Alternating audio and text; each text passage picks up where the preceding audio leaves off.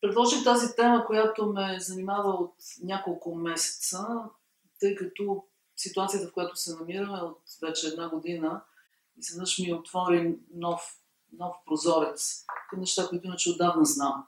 И разбира се, са ме занимавали е, през годините, но, но никога точно в този ключ. Става дума за тези хора, и ние имаме примери с големи хора, с известни хора, с творци, оставили важни следи а, културата и в историята, които а, в тежка ситуация, в ситуация, когато изглежда сякаш света свършва, сякаш човечеството свършва, сякаш човешкото свършва. Тоест света е ясно. Може и да продължи, Земята ще продължи известно време и след нас, Слънчевата система ще продължи, т.е. колкото и ние да, да смятаме, че ние сме, които се грижим за природата, тя ще продължи отвъд нас. Тя е доста, доста по-силна от нас и по-обширна. Но човешкото сякаш свършва. Няма, няма продължение. Няма изход. Няма хоризонт.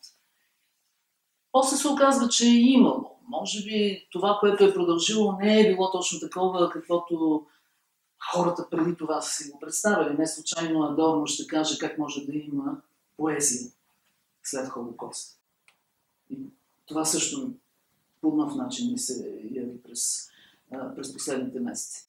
И така става дума за тези, които се самоубиват.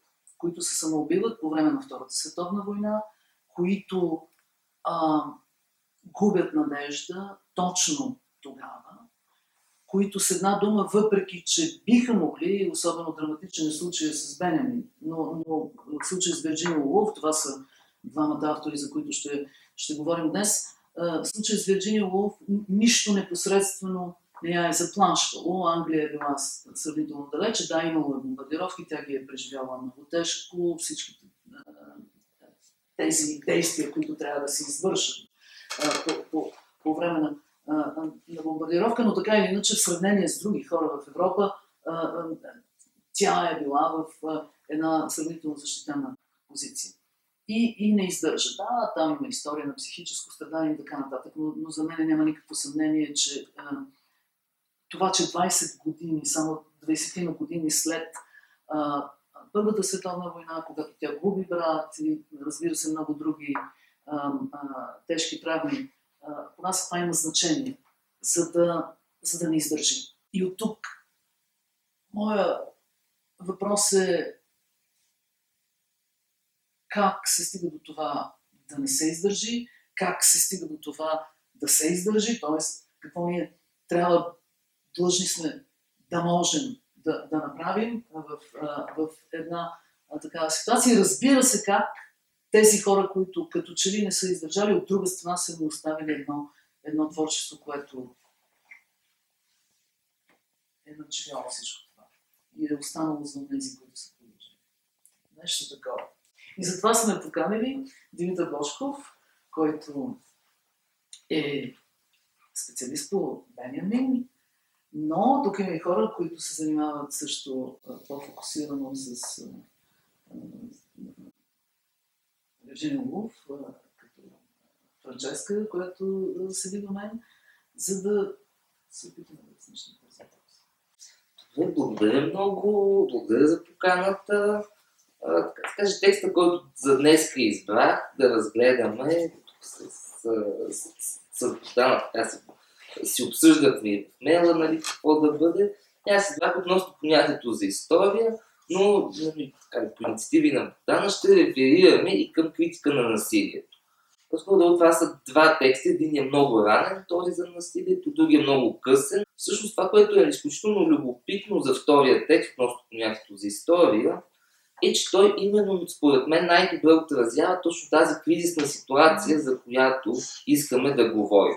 Тъй като той е писан точно в годината, в която Бенямин се самоубива, и, и горе-долу най-добре в него се вижда шока от настоящето на войната и от решенията на различни политически сили по това време. И т.е. текстът е много алегорично написан, но зад тези въздействащи образи ние можем да открием и историческата действителност, която стои зад него и реакцията на самия Бенямин спрямо тази историческа действителност. Да, защо точно относно понятието за история, самия Бенямин се занимава твърде много и с исторически изследвания. Нали, по-ранното е това върху немския стил книгата му, а това, което бележи именно неговите години в изгнание в Париж, т.е. 30-те години от идването на Хитлер на власт до смъртта му, са а, парижките пасажи. Тук и в това прекрасно томче. Нали, във всеки случай, т.е. така че той там възприема образа на историк. Тоест има някакви много ключови образи, които са характерни въобще за, за неговата мисъл. Те са и концептуални персонажи в неговото творчество. Именно това са образа на историка, на фланьора, на колекционера. И т.е. това са образи на ангела на историята, разбира се, за който ще стане дума след малко. Това са образи, които бележат до голяма степен жизнения му път и образи, в които той постоянно е искал да се, да се каже, да се превъплащава. Както теоретически, така и чисто биографично. Така че в този смисъл смятам, че текста, за който си говорим, ни подсказва и още няколко други неща, а именно как усещането за катастрофа, и то, това е много стара идея, още от най-ранните Беняминови текстове, как усещането за катастрофа всъщност може да се претвори в особен тип надежда за спасение. Тоест има една много силна, много мощна така, еврейска мисъл, която стои за всичко това, което Бенямин заедно с много философи от неговото време, повечето които и близки негови приятели, да се каже, смесват еврейския месианизъм или с марксизма. И всъщност този текст относно понятието за история, може би най-добре си личи този, тази взаимовръзка между двете неща. Не еврейския месианизъм и марксизъм. Да тук и в перспективата на Верчиниов и това, че и Бенямин и Верчиниов крайна сметка са преживели една такава катастрофа с Първата световна война. Но те имат mm-hmm. някакъв опит с mm-hmm. това усещане. Веднъж се е случило и сега изглежда като че ли втори път. Mm-hmm. Точно така, да. Но, но тук усещам сякаш е за още по-апокалиптичен край. Тоест, той е. Да, да, то е бил. И усещането за ужас. В Първата световна война в един свой текст разказвачът и там много интересно Бени ми забелязва, че войниците се завършат от фронта не богати на разкази, авантюри и случки, а изключително обеднели на опит. Тоест, не, опита се оказва несподелим от войната. А между другото, по-късно историци на, личните архиви от Първата световна война ще опровергая тази теза на Бениамин, но, но по-важно за нас сякаш е усещането от това какво може войната да причини. Нали, разбира се, този текст носи място за история, според някои историци, е писан съвсем скорошно след сключването на, на пакта Молотов-Рибентел, с който Съветския съюз се сближава с, а, с Германия. А, така че не, си ужас от катастрофалността ни максимално нараства и разбира се, пак казах, именно историята, разсъждението за историята е полето, където се срещат еврейския месианизъм и марксизъм. Толкова доколкото те развиват определени типове, имплицитни, имплицитни или експлицитни философии на историята.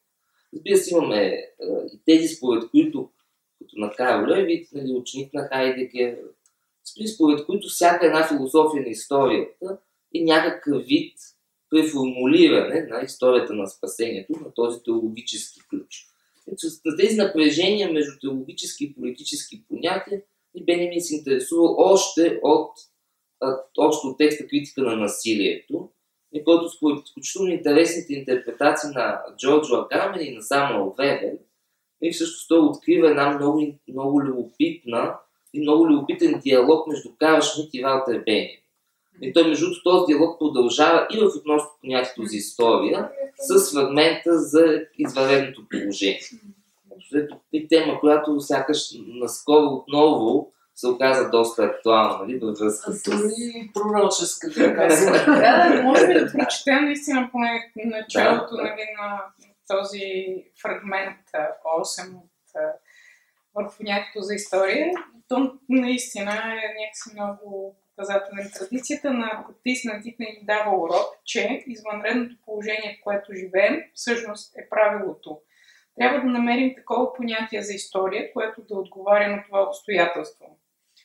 И фрагмента завършва удивлението, че нещата, които преживяваме, са все още възможни през 20 век, не е философско. То не стои в началото на някакво познание, освен на това, че представата за история, от която произхожда, не може да бъде удържана. Между тук е една любопитна вметка. Ти изпусна едно изречение, което според мен е ключово в случая. Тогава задачата ни ще бъде да предизвикаме действителното извънредно положение, защото в други преводи е истинското извънредно положение. Нали? Тоест, тук Бенямин всъщност противопоставя два типа извънредно положение. И то тук е много интересно, точно анализа на само Вебер и по-късно на Гамбен, в който казва, че на политическото извънредно положение, или точно както е в критика на насилието на политическото насилие, което е по Карл Шмидт, нали, брилянтно описано от него, всъщност Бенин постоянно ще противопоставя едно анархистично извънредно положение, или както по-късно пък Яко Талбес каза, една политическа теология отдолу, и която не иска суверенно да конструира нещата, е си анархистично да предизвика всяка суверенност. Ето това е някакси още от самото начало, нали, в този много алегоричен образ с а, автомата Турчин, всъщност теологията е в образа на джуджето. Някакси много любопитно как въвежда тази алегория за автомата и гърбавото джудже. А, нали, това турчина е автомат е съвсем конкретен исторически автомат, който има загадка и около него. Нали. Той е изобретен от Кемплен 1769 година и из цяла Европа скита и побеждава кой или не, включително и Наполеон на, на шах и после изгаря нали, в средата на 19 век. А, но, но а, в есето на Бенямин нали, точно е станал много ключов такъв а, образ. Много интересно ми се струва начина по който джуджето е а, реферирано. То е наречено гърбавото джудже, което е майстор. Тоест някакси самия му образ има нещо а, архаично и магическо. И някакси оттам искам да попитам още за тази роля на тези архаични и магически образи. Гърбавото джудже също е концептуален персонаж на Берем на Берлинското детство. Точно 1900 година и после от пасажите. Това е гърбушкото от детските приказки, които От него- романтизма, да, да, да, и от, него, песничките от неговото детство, от което той а, се е страхувал като малък. И някакси това гърбаво джудже му се е явявало като... Да, това е особено чисто биографична да. референция с това Да. гърбаво. Е, има и още нещо. И между истинския автомат, нали, който е съществувал, и този текст на Бенямин стои и всъщност разказа на Едгар Алан По, който сега забравих името на разказа, но По в един малък разказ се реферира точно към този автомат. Но там, и, и това според мен е това, което вдъхновява Бен, защото силно се чел този разказ, има го в, в описанието на личната му библиотека, значи там всъщност а, тази машина, този автомат е движен не от механизъм. Тук е много любопитно точно реакцията на романтизма срещу механицизма на посвещението. И виждаш някаква тайнствена сила, която движи автомата. И всъщност при Бенямин също, т.е. това, което надгражда този механицизъм на историята, или на класическата версия на историческия материализъм, това малко ще кажем и отношението на Бенямин към различните му сродни леви мислители и движения, е, е всъщност иска да противопостави точно това магическо, което той ще види точно гледна точка на теологията, както ще го нарече тук, а именно еврейския месианизъм. Тоест, това, което ще стопира историческия процес. Това е идеята на Бени, т.е. това се вижда и в други тексти като деструктивният характер. А, за това как не, всъщност избавлението ще дойде през радикалното унищожаване на този свят. Нали, така, това е наистина много стара и- идея, която постоянно се, се промъква. Нали, от тази гледна точка, Яко Талбес пък ще каже, че голяма част от големите философи на модерността са всъщност скрити гностици. Ето тук има е, един много хубав цитат в това, Което е леко абсолютно разбира се. това, което казваш от теологико-политическия фрагмент, един текст, който аз отдавна не бях предпочитала, но някакси попадна някъде от средата е защото в щастието всичко земно се стреми към своя залез, но само в щастието на него му е дадено да намери гибелта си, докато наистина непосредствената месианска интензивност на сърцето, на душевния свят на отделния човек преминава през нещастие в смисъла на страдание. Има такава една диалектика в, между от, от, отношението на специфичния негов любим персонаж, е, фланьора, наблюдателя, легорита и така нататък, който е меланхолик и ем, връзката между щастието и гибелта. Mm-hmm. По някакъв начин самата гибел е това, което но ние сега ще Между другото, точно в тази връзка, към обикновено този цитат от, от фрагмента, обикновено аз, аз, аз на него винаги слагам един цитат от понятието за история. Да, Именно, миналото носи със себе си един скрит индекс, да. чрез който то бива ориентирано към спасението. Нима самите нас не ни докосва един полъх от въздуха, който обгръща оживелите преди нас. Ма в гласовете, които чуваме, не звучи ехото на вече замътнали гласове. Нямат и жените, които окажем и сестри, които вече не са познавали. Ако това е така, тогава съществува скрито споразумение между миналите поколения и нашето. Тогава ние сме били очакани на земята. Тогава към нас, както към всяко поколение преди нас, ни е дадена една слаба месианска сила, към която миналото предявява претенции. Всъщност тази слаба месианска сила, щастието, за което споменал този фрагмент, всъщност е част от тази слаба месианска сила. И тук имаме едно много сложно противоречие. Нали, в български контекст Калин Янакев писа за това, но в доста така, по-негативен контекст. Но аз съм много несъгласен с него, защото ние често обвиняваме нацизма в някакъв вид профанен месианизъм.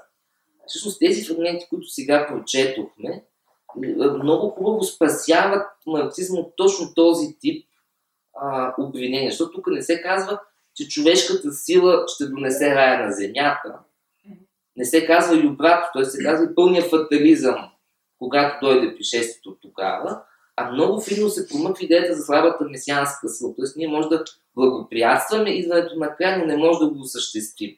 И това е всъщност постоянно особената, и за мен това е гениалното решение на Бенемин на този политико-теологически спор, който 20-те години е бил изключително актуален. И хора като Шулен, като между другото включително Карл Манхайм в, в книгата си за социологията на знанието говори за утопиите на новото време, за техния мисионистичен патос. Така че това е за мен наистина гениалното решение на Бенемин на този, този Това решение все пак не плаши ли малко, тъй като то е някакси решение заради всички. Докато веднага хрумва едно мое собствено виждане за последния роман на Вирджиния Woolf, между действията като, а, като машина за пораждане на свят. Тя има, тя има едно изречение в едно от късните си есета, в което казва, че трябва да измислим мира да съществува. И да think peace into existence. Чрез мисълта си да направим а, мира да съществува. И това точно мисли по време на, на, на тревога, на самолетна атака. Вече сте забравили тази военна, военна лексика. И, а, и, и последния роман е като че ли а, а, конструиран по начин, който да, да поражда света отново и отново образа, който до голяма степен, да кажа, концентрирано изказва всичко, за което си говорихме, е образа за ангел на историята.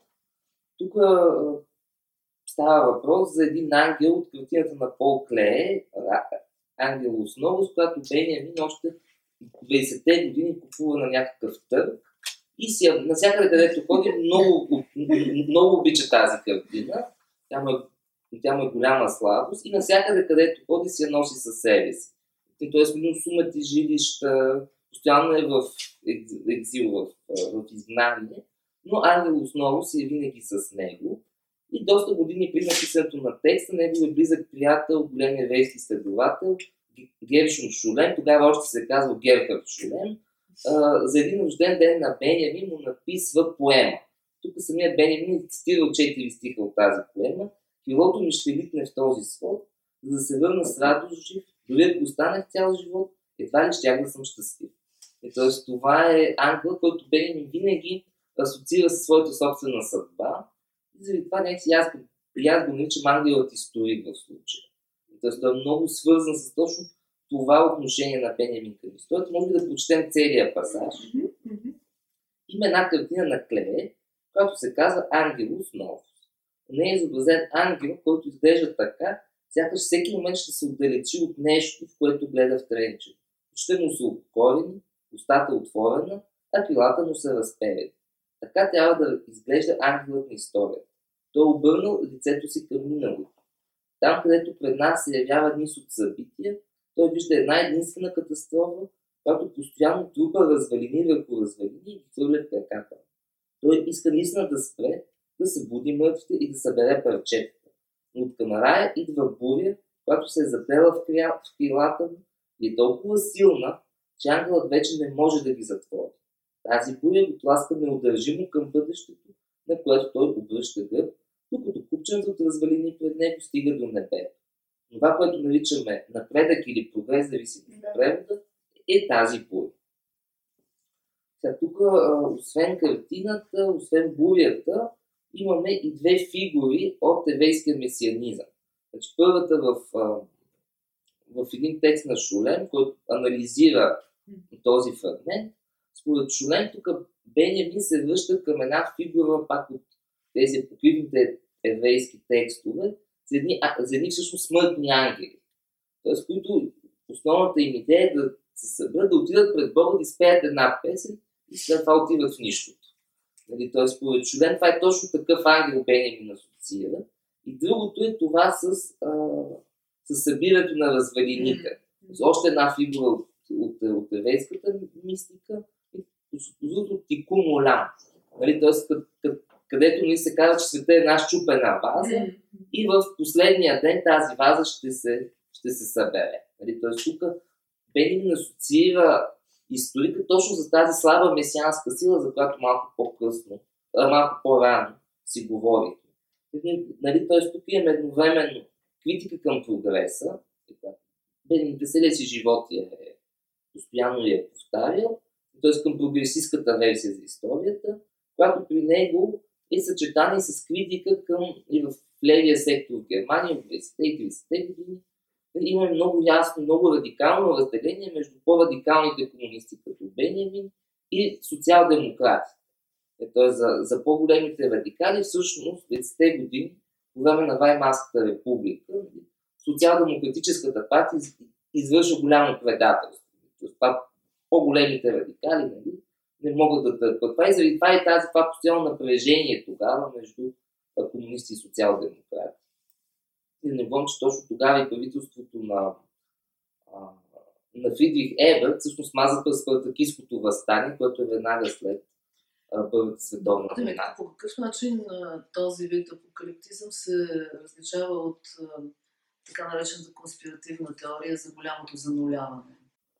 А, това е интересен въпрос, а, защото някакси Бенемин разглежда апокалиптизма т.е. не като зануляване, а като нещо, което просто ще заличи света, а, а няма да го занули. Тоест, то е, защото зануляването би било, да се каже, политически ново акт, нали, ново начало. То би било политически акт в смисъл на това, което си говорихме. Ще, ще си говорим за критика на, на насилието. Защото политическо зануляване, той си го представя някакси по някакси трансцендентно си го представя. Тоест той си представя един, един край, нали, който няма да е, да е край в рамките на този свят, а ще е нещо, което ще го наскочи. Малко, ако цитирам Бадю, нали, ще отвори една нова възможност.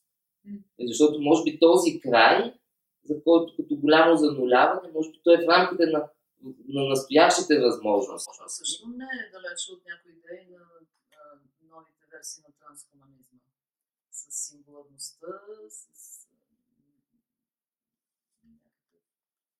момент на трансформация, който е абсолютно. Крайно студент, те все пак не остави в рамките на прогресизма. Тоест, единствено, доколкото смятат, че това ще се случи благодарение на технологиите. Но да. като, като резултат, като, като, като ефект. Докато другото, което е при Бенемин там, за този край имаме обещание в миналото. Заради това погледа на ангела е постоянно втренчен в катастрофата на миналото, защото там имаме обещанието по някакъв начин за апокалиптизъм, т.е. обещанието нещата да се обърнат.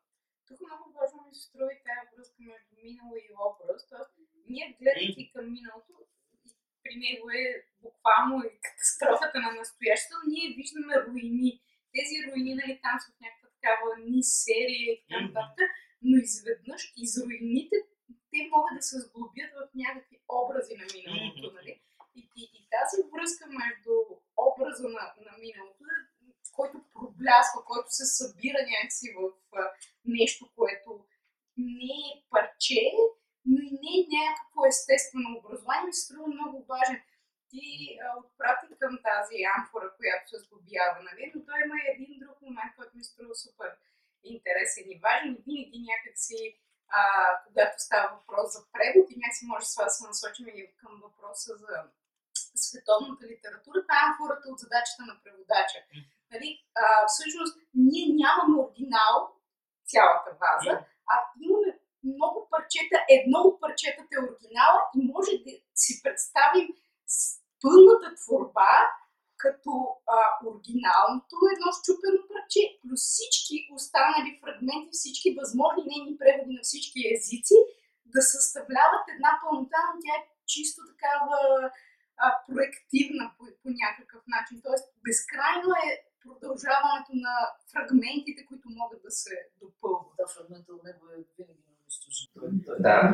Аз тъкмо за това исках да акцентирам върху още един елемент, който тук е, според мен е много ключов и въобще в всички текстове на, на Бенемин е много ключов и това е акцента върху погледа на ангел, нали, окото на ангел. Даже ам, тук се казва, че те са ококорени тези Да, да, учени, да. макар че аз не знам точно как е така. Мисля, че другия превод на български е по-различно. Да, може би е малко по-добре.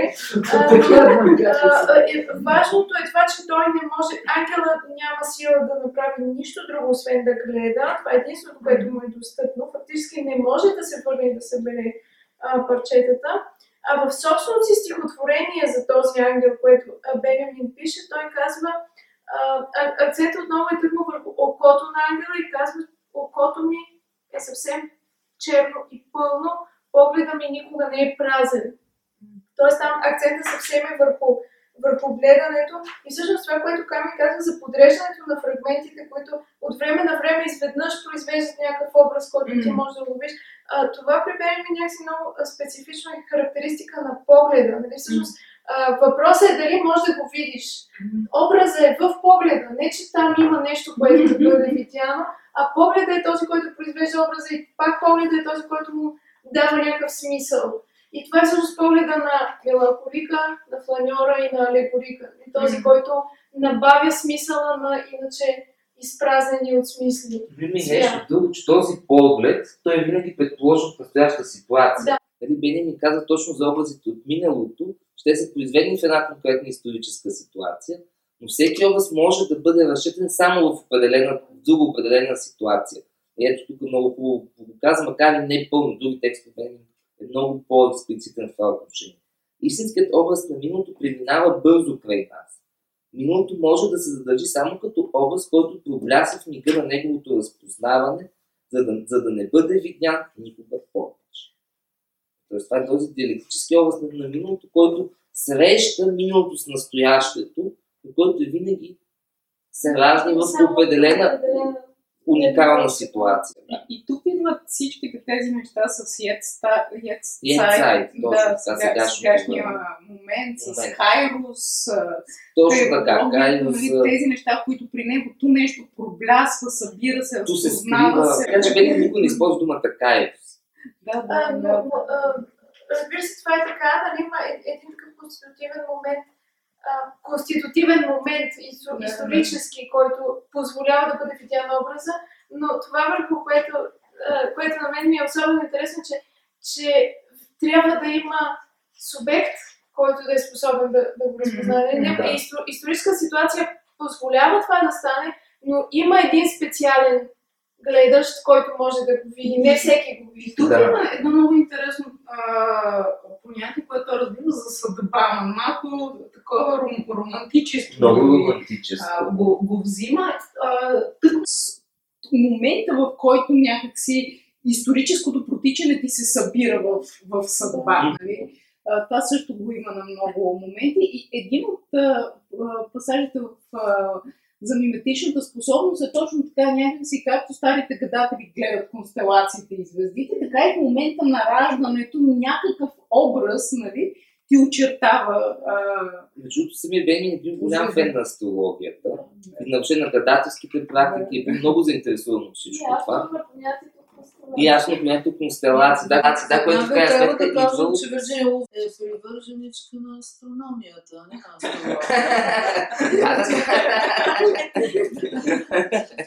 Бенин е бил към астрологията. Да, да, лечи си по други неща. Знаете, в, един определен исторически момент астрологията и астрономията са били едно и също.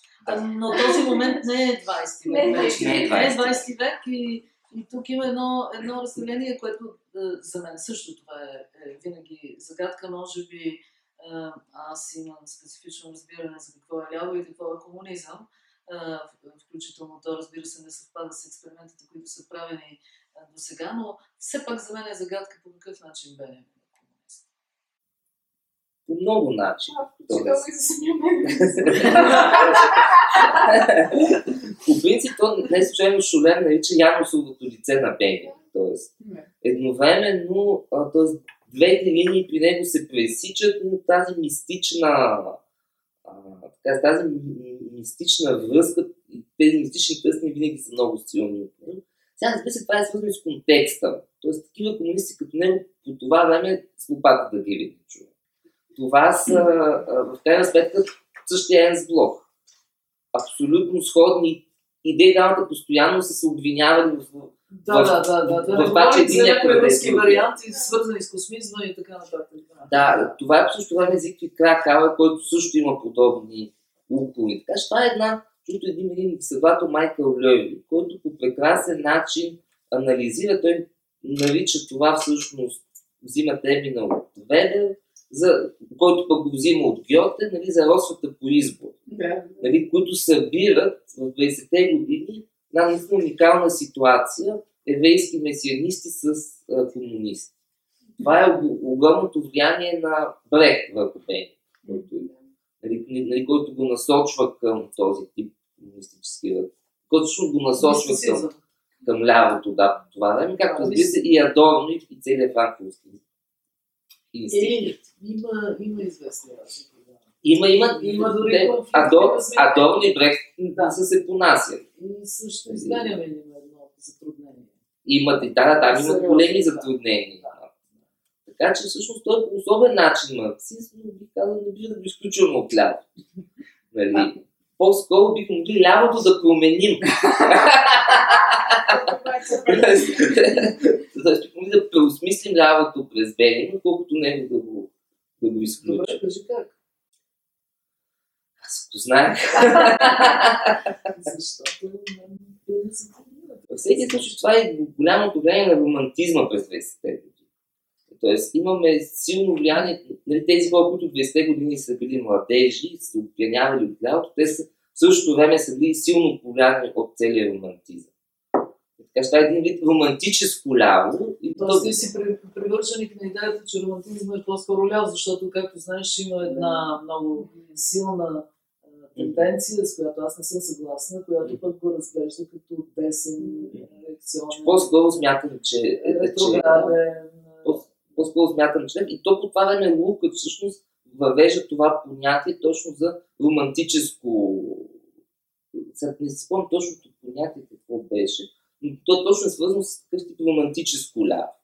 С, с ляв романтизъм. Това понятие успява да върже и двете тенденции в романтизма, и реакционната, и някаква по-лява. да те върна към един момент в 15 фрагмент, а, в който той, Бенемин говори за един много така, хубав пример с Юрската революция и а, този инцидент, който се случва с а, стрелянето по часовници. И с този момент, че трябва да се унищожи часовника и този тип измерване на времето. И, а, и той говори нали, естествено за това как революцията произвежда нов, нов време, нов ред на време. И моят въпрос е някакси, ако се мислим от настоящето, от нашето си настояще, дали ние имаме този заряд и въобще можем ли да произведем тази революция, която да може да преобърне време? Едно време било по-лесно да се направи революция, защото институциите са били много по-ясно видими на властта, има много по-малко международна свързаност на страните. Тоест ти превземаш парламента, превземаш военните и си готов революция. Сега е малко по Ма ние виждаме как те се случва в световен мащаб. Да, да. Тук даже в, в, в линия с това, което с Богдана си говори, а, с месиан, месианистичната сила на поколението. И с това, че ако ние не можем да произведем революция, може би просто това, тази сила все по-намалява и намалява. Студентно, да. Съвременните форми на ре- революция са малко по-различни Да, да, и там нали, всеки съвременен революционер има нужда от хакери, най-малко, Да. а не само от оръжие. На мен ми се иска да се върнем към този въпрос, който Камил казва, че е единственото нещо, за което си струва да се говори. Да, с самоубийството. Да. Тоест единственият философски въпрос, който трябва да се обсъжда е това е някакси а, да, да се върнем към тази начална точка за това, че и Бенямин и Вирджиния Улф стигат до, до този радикален жест. А, накрая някакси сами осмислят, сами задават края на съдбата. В тази връзка ние си говорихме с теб преди да започнем да записваме, че ам, в този късен текст, всъщност последен на Бенямин, ти си открил едни, едни предпоставки в текста, езикови, които могат да насочат към това решение на Бенямин да сложи край на живота си. И от една страна, Уф а, има предсмъртно писмо. Там нали, разбираме причината чисто от лична гледна точка. А, при Бенямин нямаме такова писмо. М. А сега трябва да признаем, че едно от а, нещата, които напълно ми е отвявало главата, е ух да насмисля имайца убийство а, на Миглена, а, в което се, теоретично се показва разликата между мъжкото и женското самоубийство като такъв Това тръгва от кръст. Интересен е прочита на Хан Арент върху самоубийството на Бенямин. Тя казва, че има само един единствен ден в историята, в който Бенямин ще се самоубие и това е деня, в който се самоубива, защото а, заради определените наслагвания преди това, а, а нали, именно факта, който спомена и Митко, а, а, това, че му е отказано да премине на испанската граница. От тази гледна точка е м- Улф изглежда от една страна противоположна, защото тя още от 30-те години, може би дори от по-рано, постоянно има такива бележки, аз искам да продължа да живея, потъвам, нали, а, но, но от друга страна, общото между тях е, че те и двамата не виждат никакъв хоризонт от момента на самоубийството си и Улф, интересното, което видях е, че момента, в който тя казва, м, един от първите пъти, където казва, че вече за нея няма надежда да продължи нататък, е точно около самоубийството на Бенямин във връзка с Франция. В смисъл, тя казва, ето тези събития, от тук нататък ние вече нямаме за какво да се борим. Да, значи сега самия Бени, между другото, вярно е, че чисто биографично дълго време е имал суис, суицидни мисли още от 20-те години, когато един негов много близък приятел се самоубива. Така че и по-късно и през 30-те години това е, това е продължавало. Тоест, кореспонденцията в някакви лични текстове също се намират такива. Да, той такива неща. Самата Ханарен точно така. Също Са обсъждали самоубийство. Да. Точно така. Това е дълъг процес, нали? Той не е нещо, което е внезапно, взето в, а, на испанската граница в Порбо, е там, където се самоубива, защото групата мигранти, нали, след като Париж така, влизат немците там и група бежанци нали, се опитват да прекусат границата с Испания, но не ги пускат на испанската граница. Най-вероятно са искали от тях повече подкупи. И, и, и вечерта, преди да следващия ден всъщност да ги пуснат, Бенямин отчаян, че няма да може да мине границата, се самоубива. И мислите, че с или с, а, с нещо друго, така, капсулка е носил в, в, в, себе си. Това, което каза и Лили, нали, за тези хинтове нали, из текста, понеже наистина това е последният му текст, има една митология, че той в куфара си е носил още един текст тогава, който не оставя в Париж, защото Жорж Батай всъщност е съхранил неговите текстове от френския период в, и ги е скрил в Парижката национална библиотека.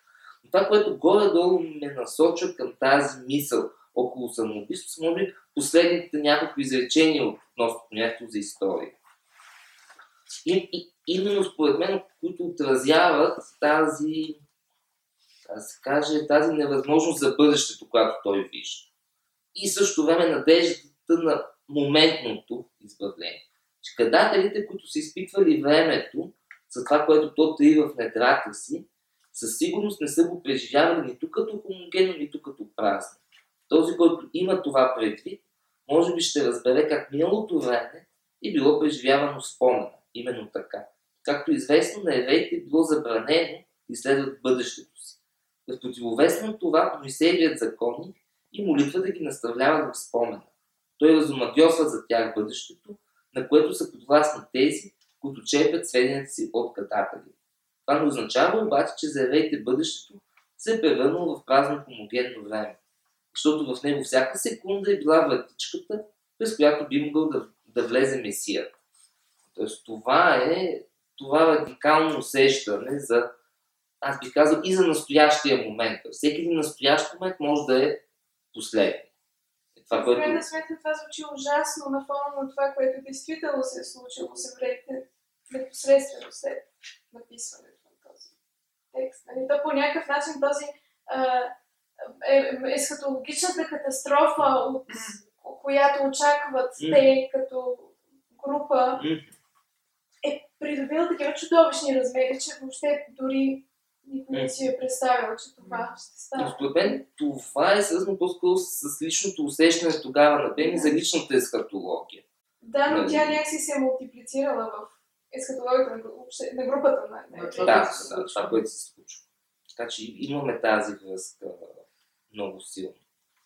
Но това, което мен много ми се иска да кажем преди да приключим и отново да, да го свържем с въпроса за самоубийството, то ще бъде свързано с въпроса за цената на живота, за която Бен ми говори в критика на насилието, както ти каза много по-ранен текст. и въпреки това текст, който по някакъв начин усеща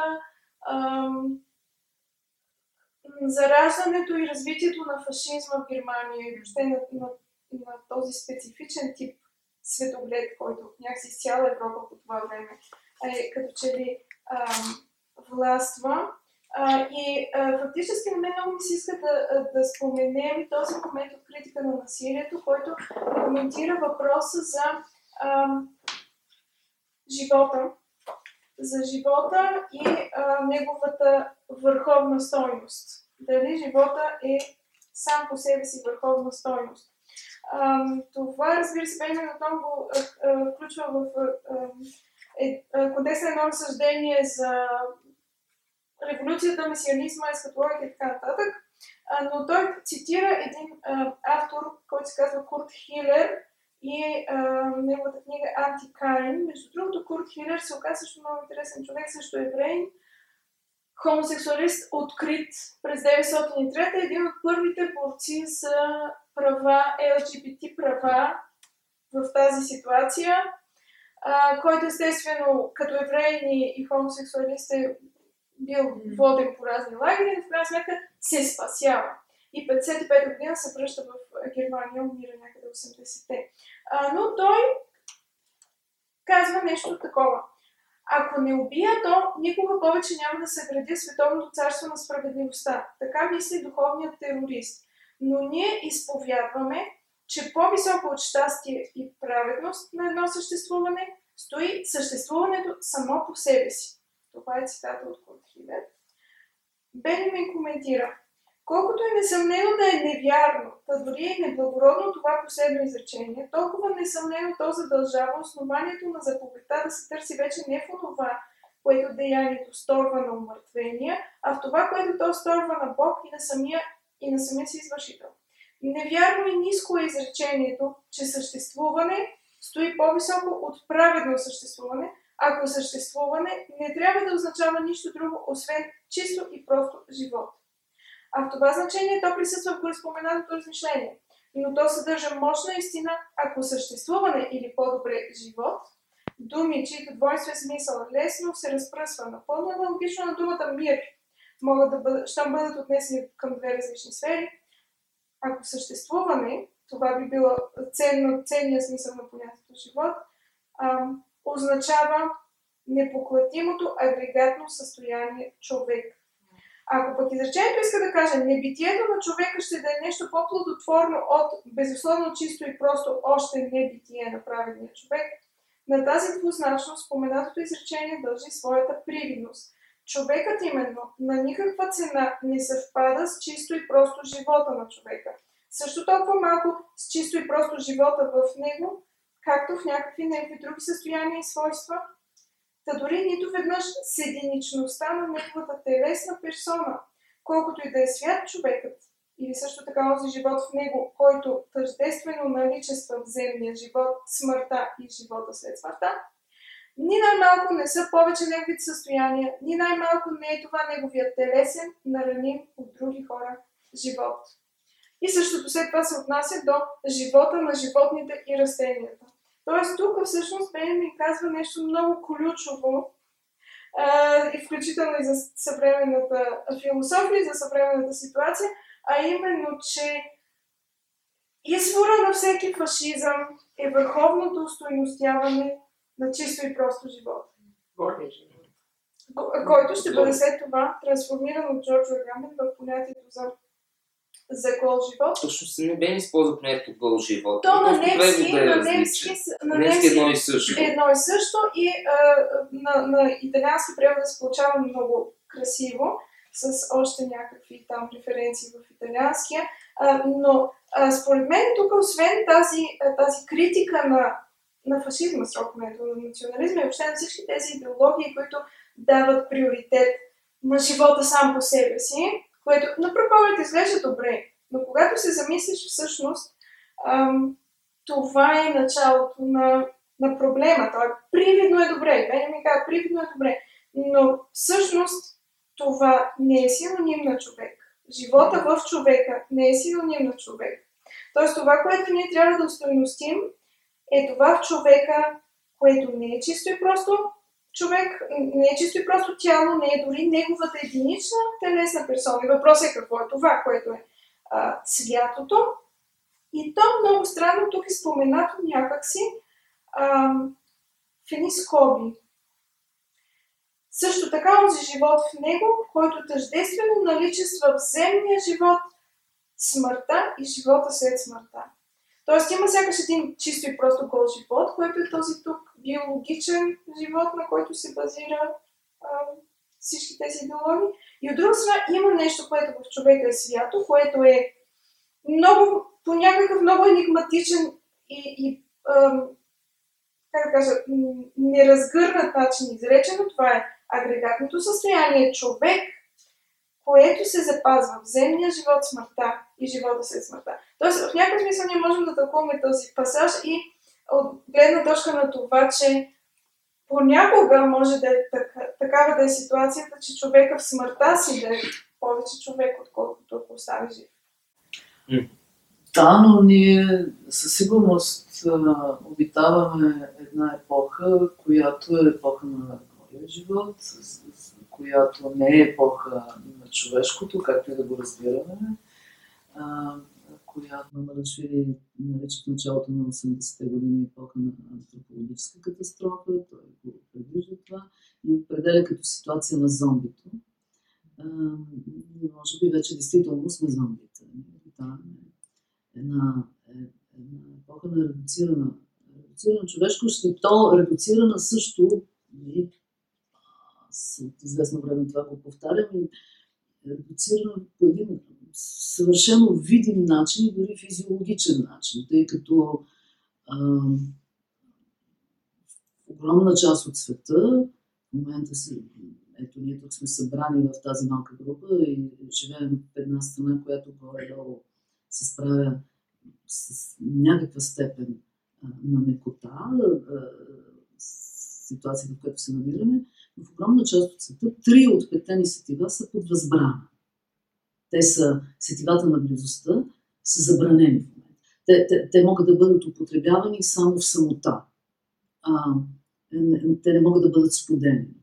И човека се оказва, доколкото е а, обществено същество и общуващо същество, се оказва сведено две сетива. Т.е. дори не трябва да навлизаме в тези трудни за изразяване мистични категории, а, към които се обръща Бенямин, за да видим, че човешкото е редуцирано и че то дори не е редуцирано до, до, до гол живота, до една част от него.